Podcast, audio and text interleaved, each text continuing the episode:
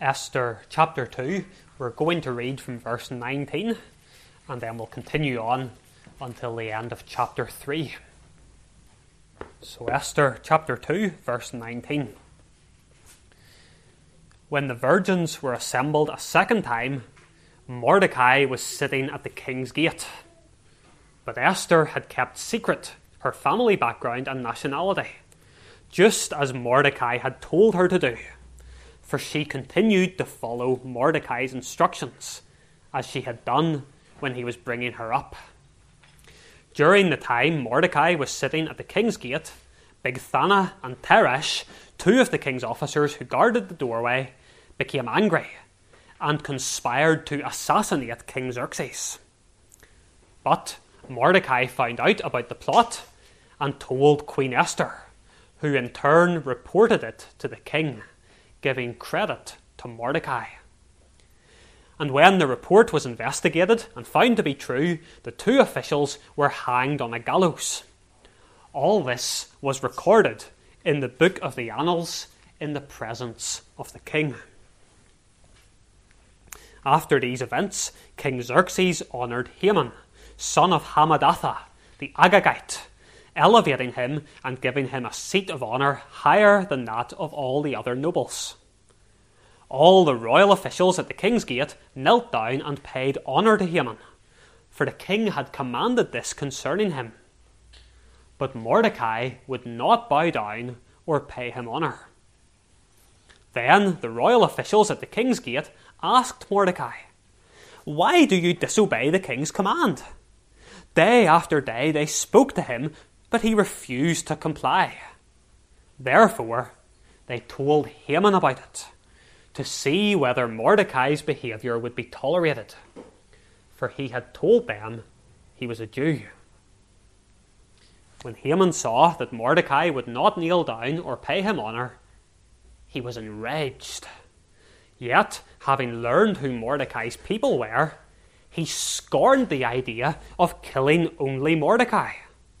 Instead, Haman looked for a way to destroy all Mordecai's people, the Jews, throughout the whole kingdom of Xerxes. In the twelfth year of King Xerxes, in the first month, the month of Nisan, they cast the pur, that is, the lot, in the presence of Haman to select a day and a month. And the lot fell on the twelfth month, the month of Adar. Then Haman said to King Xerxes, There is a certain people dispersed and scattered among the peoples in all the provinces of your kingdom, whose customs are different from those of all other people, and who do not obey the king's laws. It is not in the king's best interests to tolerate them. If it pleases the king, let a decree be issued to destroy them and I will put 10,000 talents of silver into the royal treasury for the men who would carry out this business.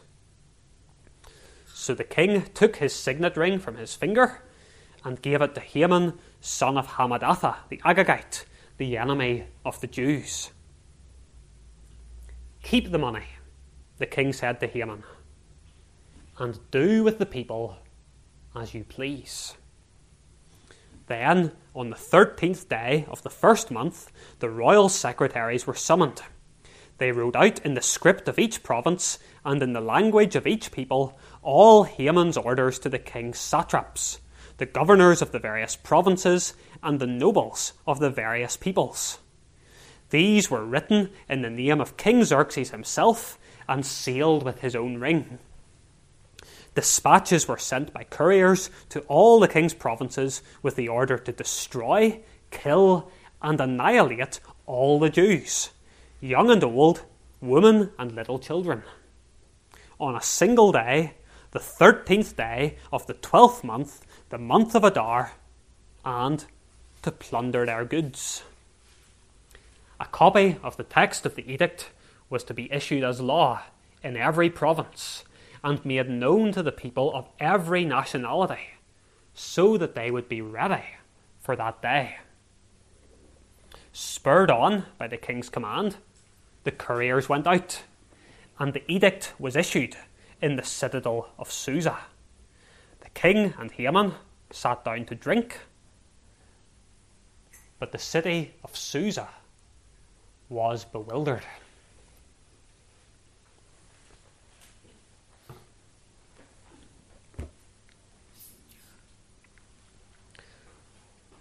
This is not a problem you can turn a blind eye to.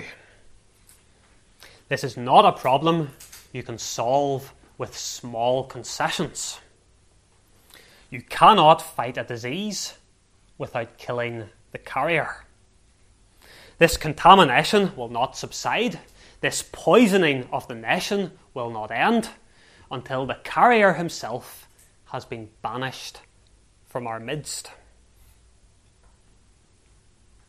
If I am ever in power, the destruction of the Jews will be my first and most important job. As soon as I have power, I shall have gallows after gallows erected. Then the Jews will be hanged, one after another, and they will stay hanging until they stink. As soon as they are untied, then the next group will follow. And that will continue until the last Jew in Munich is exterminated. Exactly the same procedure will be followed in other cities until Germany is cleansed of the last Jew.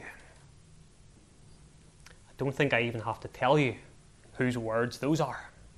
The most notoriously evil human being who has ever lived.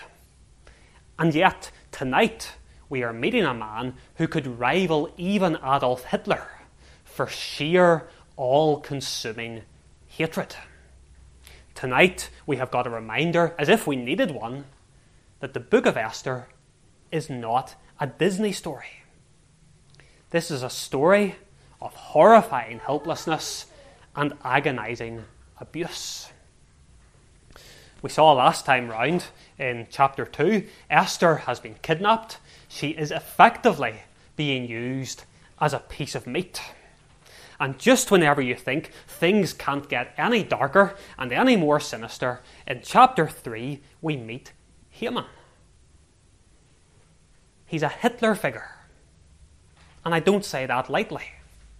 Because here, two and a half thousand years before the Holocaust, we have Haman making very similar plans. As we see Haman at work in this chapter, we are going to be staring evil in the face. And yet, as we do that, we're going to see we have got a God who triumphs in the face of evil. Let's rejoin the story. Just like the last time round, I don't, don't have headings tonight. We're just going to work our way through the story and we're going to see the lessons that God teaches us. First of all, notice verse 1. After these events, King Xerxes honoured Haman, son of Hammedatha, the Agagite, elevating him and giving him a seat of honour higher than that of all the other nobles. Just when you think things can't get any more sordid in the Persian Empire, there is a vacancy in the royal court. There is an opportunity for someone to effectively become the prime minister of the empire. It's an opportunity for someone to come along, to wield incredible influence, and to use that influence in order to change people's lives for the better. And just think of how much good somebody could do if they had the king's undivided attention. Just think of the great qualities that you might look for in the king's chief of staff. Yet who gets the job? Haman, a megalomaniac, an egomaniac, and in fairness, just a plain old maniac. All he cares about is number one. As long as Haman gets what Haman wants, he doesn't care who gets hurt along the way. And now, this absolute fiend is the king's right hand man. It's not fair, is it? Why does God allow someone like this to rise to the top? It's a disaster. And things are going to get very bad very quickly. Verse 2 All the royal officials at the king's gate knelt down and paid honour to Haman, for the king had commanded this concerning him. But Mordecai would not kneel down or pay him honour. I'm not sure this is going to end well. Verse 3 Then the royal officials at the king's gate asked Mordecai, Why do you disobey the king's command? Day after day they spoke to him, but he refused to comply. Therefore they told Haman about it to see whether Mordecai's behaviour would be tolerated. For he had told them that he was a Jew. What's Haman going to do? Is he going to rise above it? Is he going to decide that he has a kingdom to run and so he has bigger fish to fry and so he'll let it go? Of course not. Verse 5 When Haman saw that Mordecai would not kneel or pay him honour, he was enraged. You can be confident Mordecai, at some point, is going to end up being impaled on a massive spike. He's doomed. He's done for. Except, as if to demonstrate just how much of a maniac this man is, Haman decides to go even further. He has something absolutely catastrophic planned, and we see that in verse 6. Having learned who Mordecai's people were, he scorned the idea of killing only Mordecai. Instead, Haman looked for a way to destroy all Mordecai's people, the Jews, throughout the whole kingdom of Xerxes. Haman wants to kill Mordecai. He wants to kill Mordecai's parents. He wants to kill his brothers, his sisters, his cousins, his friends, and his friends' friends. Haman wants the same thing that Hitler wanted one gallows after another, from Egypt to Ethiopia, all the way across the Persian Empire. And just like Adolf Hitler, Haman is going to use his lies in order to get exactly what he wants. And so in verse 8, Haman goes to Xerxes. He gets up close to the king's ear and he fills it with poison. He says, King, there are people in your kingdom. They don't obey your laws. You cannot trust them. And they are going to cause you problems. Almost Hitler esque, isn't it? They're poisoning the nation. And then, having started with lies, Haman moves on to bribery. And he says, I will give you 10,000 talents of silver. And that's an enormous amount. If you just do what needs to be done. And again, you can almost imagine Hitler. This isn't a problem you can turn a blind eye to. This isn't a problem you can solve with small concessions. What do we need? We need a final solution. And then Haman sits back. What's the king going to say? We already know that Xerxes is a cruel man, but is he really going to be as cruel as this? So Haman waits. Xerxes leans forward. Verse 10 So the king took his signet ring from his finger and gave it to Haman, son of Hammedatha, the Agagite, the enemy of the Jews. Keep the money the king said to Haman, and do with the people as you please. Can't get worse than this, can it? The entire Jewish race is in Haman's hands. And he doesn't waste any time. He gets to work. He issues orders and he makes sure that the orders are crystal clear. Verse 13 destroy, kill, and annihilate all Jews, young and old, women and little children. This decree of extermination goes to every single corner of the empire. It is written in every language, it goes to every province, so that everybody is going to get the message. The streets of Jerusalem are to run red with blood. Families from Ethiopia to India are to be massacred. No exceptions. We can't even imagine the weeping and the wailing that there must have been in every single Jewish home. Because there's nowhere to run and there's nowhere to hide. Can you imagine it? Imagine being able to go to the calendar you have hanging up on your wall. Imagine being able to circle one of the days on that calendar in red. And imagine being able to say, that is the day when I'm going to die. And my wife is going to die. And my children are going to die. The Holocaust is coming. And it can't be stopped. Now, I have likened Haman to Hitler, and I don't do that lightly, lightly, but he really is a Hitler like figure. One of the questions that is often debated about Hitler is this why was it that he hated the Jews so much? And there's all sorts of theories about why this might be. Some people point to Germany's defeat in World War I. Some people point to the time he spent in Vienna whenever he was a teenager and he was surrounded by all sorts of anti Semitism. And there's many, many theories but there's no obvious answer.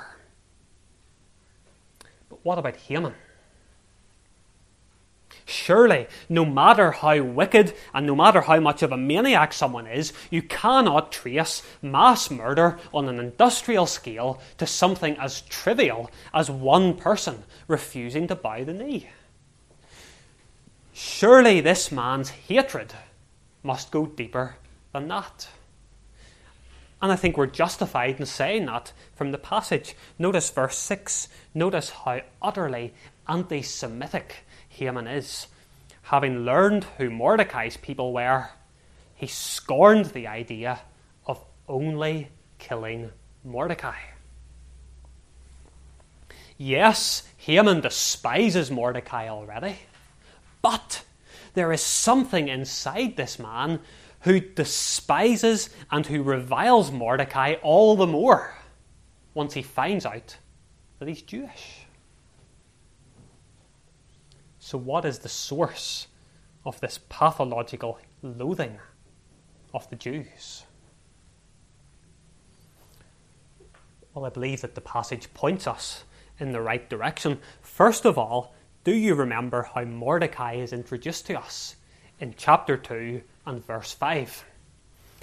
What is the very first piece of information that we're given about him? He's a Jew.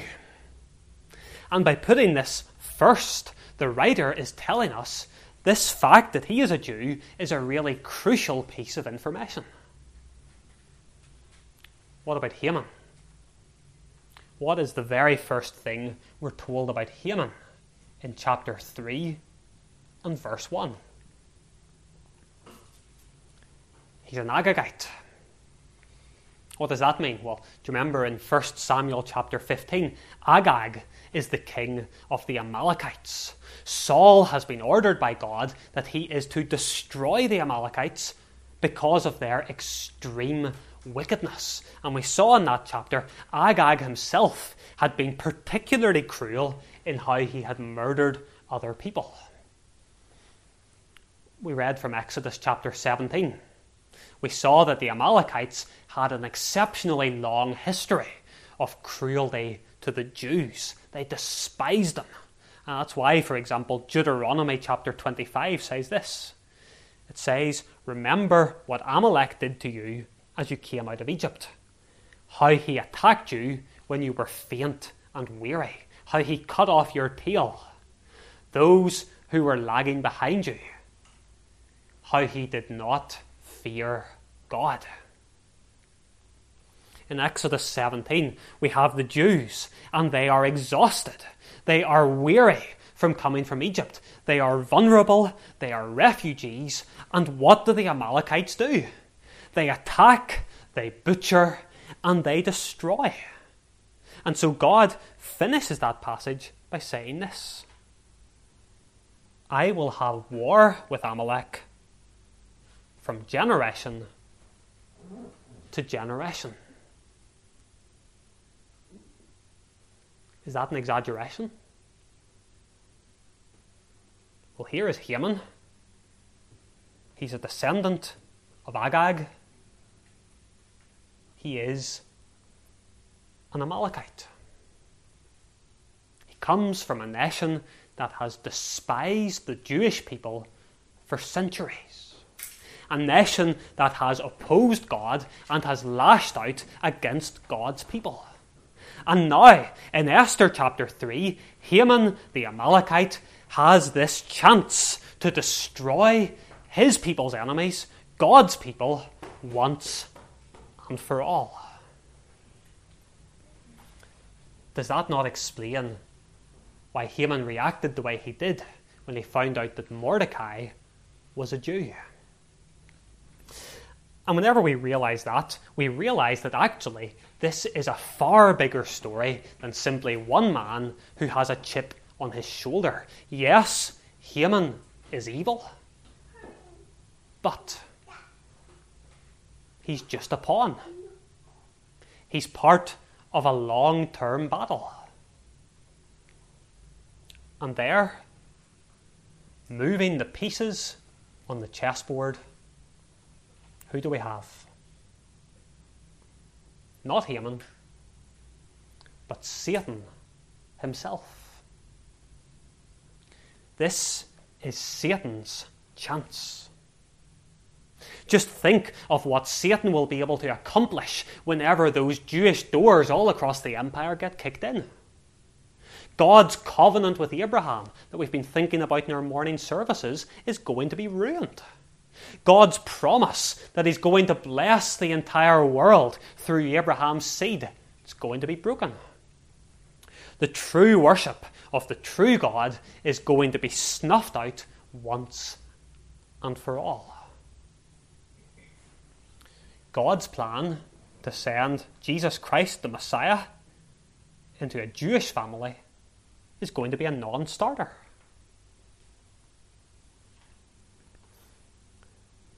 I was reluctant to quote Hitler at the start of the sermon. You never want to take the Holocaust lightly. But what we have in Esther chapter 3 is even more serious than the Holocaust. Because the future, not just of the Jewish people, but of the entire human race, is on the line. God's plan of salvation is at stake. Satan is making his move. Now, it seems somewhat twisted to say this, but the fact that Satan is making his move is the very thing that gives this passage hope. Suppose this was simply a battle between Haman on the one hand and the Jews on the other hand. Who's going to come out on top? It's going to be Haman. But if this is actually a battle between Satan on the one hand and God on the other, well, then that's a very different story, isn't it? And that's precisely what we have. In chapter 3, Satan is making his opening move. It is a devastating move. It looks like it is a decisive move. Satan has got God's people exactly where he wants them to be. Or so it seems to Esther and to Mordecai. Except we can see something they can't. We can see the whole board because we have the benefit of hindsight. We can see that even before Satan makes his first move, God has already made three. God's first move, it's in chapter 1. What on earth possessed Xerxes to give such a horrible order to his wife? And what on earth possessed Vashti to defy the most important and the most powerful man on the whole planet? How can you explain this? It's God making his move, isn't it? And now, all of a sudden, there is a vacancy in the palace. I wonder who's going to fill it. God's second move is in chapter 2. Think of how many beautiful young women there must be in the 127 provinces of the Persian Empire. They're all gathered together into Susa. So, how on earth do you explain the fact that Esther, of all of these beautiful ladies, ends up as being the king's favourite? Because God's making his move, isn't he? And all of a sudden, there is a Jewish queen. Third move also in chapter 2. Why is it that of all of the people who could have thwarted this plot, Mordecai is the man? Well, we know the answer, don't we? All of a sudden, there is a Jew, and he is quite literally in the king's good books. And so when we reach chapter 3, and when we see Satan making this devastating, earth shattering opening move, and then we see Haman, his pawn, and we imagine him sitting there with a smug smile on his face, what do we do? We look at the whole board. And we see God has already moved three times. God has not been taken by surprise. God is not going to be beaten. Isn't that something we see over and over again? Uh, go forward 500 years or so. What does Satan do? He makes the most devastating move that he possibly can. He gets all of his pieces lined up. There's Herod, there's Pilate, there's Judas, and he lashes out at God's very own Son. He takes Jesus Christ's life, and it looks to all of the world as if it's checkmate, as if Satan has won, except God's not taken by surprise, is he? And as we take a bird's eye view of the board, we see God's master plan. Satan's most evil move of all is the very thing that God uses in order to rescue his people. God's not going to be beaten. And the book of Esther illustrates that principle. Remember what Matthew Henry said? And we've we've remembered this quote a few times as we've gone through the series. God's name may not be in the book, but his finger certainly is. Even in a chapter like chapter 3 that seems so godless, we can see God's finger, can't we? We can see God setting things up in order that he can triumph. Isn't that a lesson that we need to learn? What's Satan doing right now? Well, he's making his move, isn't he? We have protesters who are calling for abortion. We have marriage, which is coming under attack. We have politicians who are spreading their poison we have Christians who are being prosecuted in the courts. And that's just in Ireland. You go further afield and it gets far worse. Churches that are being burnt down, pastors who are being locked up, ordinary believers who are being beaten up and hacked to death with machetes. Satan is making his move. So, what should we do? Should we panic? Should we lose hope? The book of Esther says no. It tells us there may be times when we are appalled by the attacks that Satan launches. But it also tells us God is never taken by surprise. There may be times in your life when you feel abandoned by God, just like Esther. There may be times when you feel like you don't get what you deserve, just like Mordecai. There may be times when you are absolutely terrified because it looks like evil is coming out on top, just like thousands of Jewish families across the Persian Empire. Yet,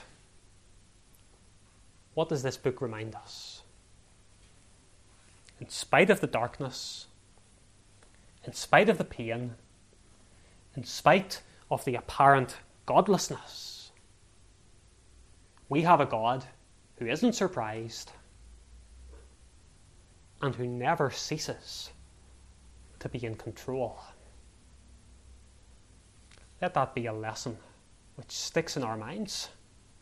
Let it be something which we recall often as we're discouraged by what's going on in the world.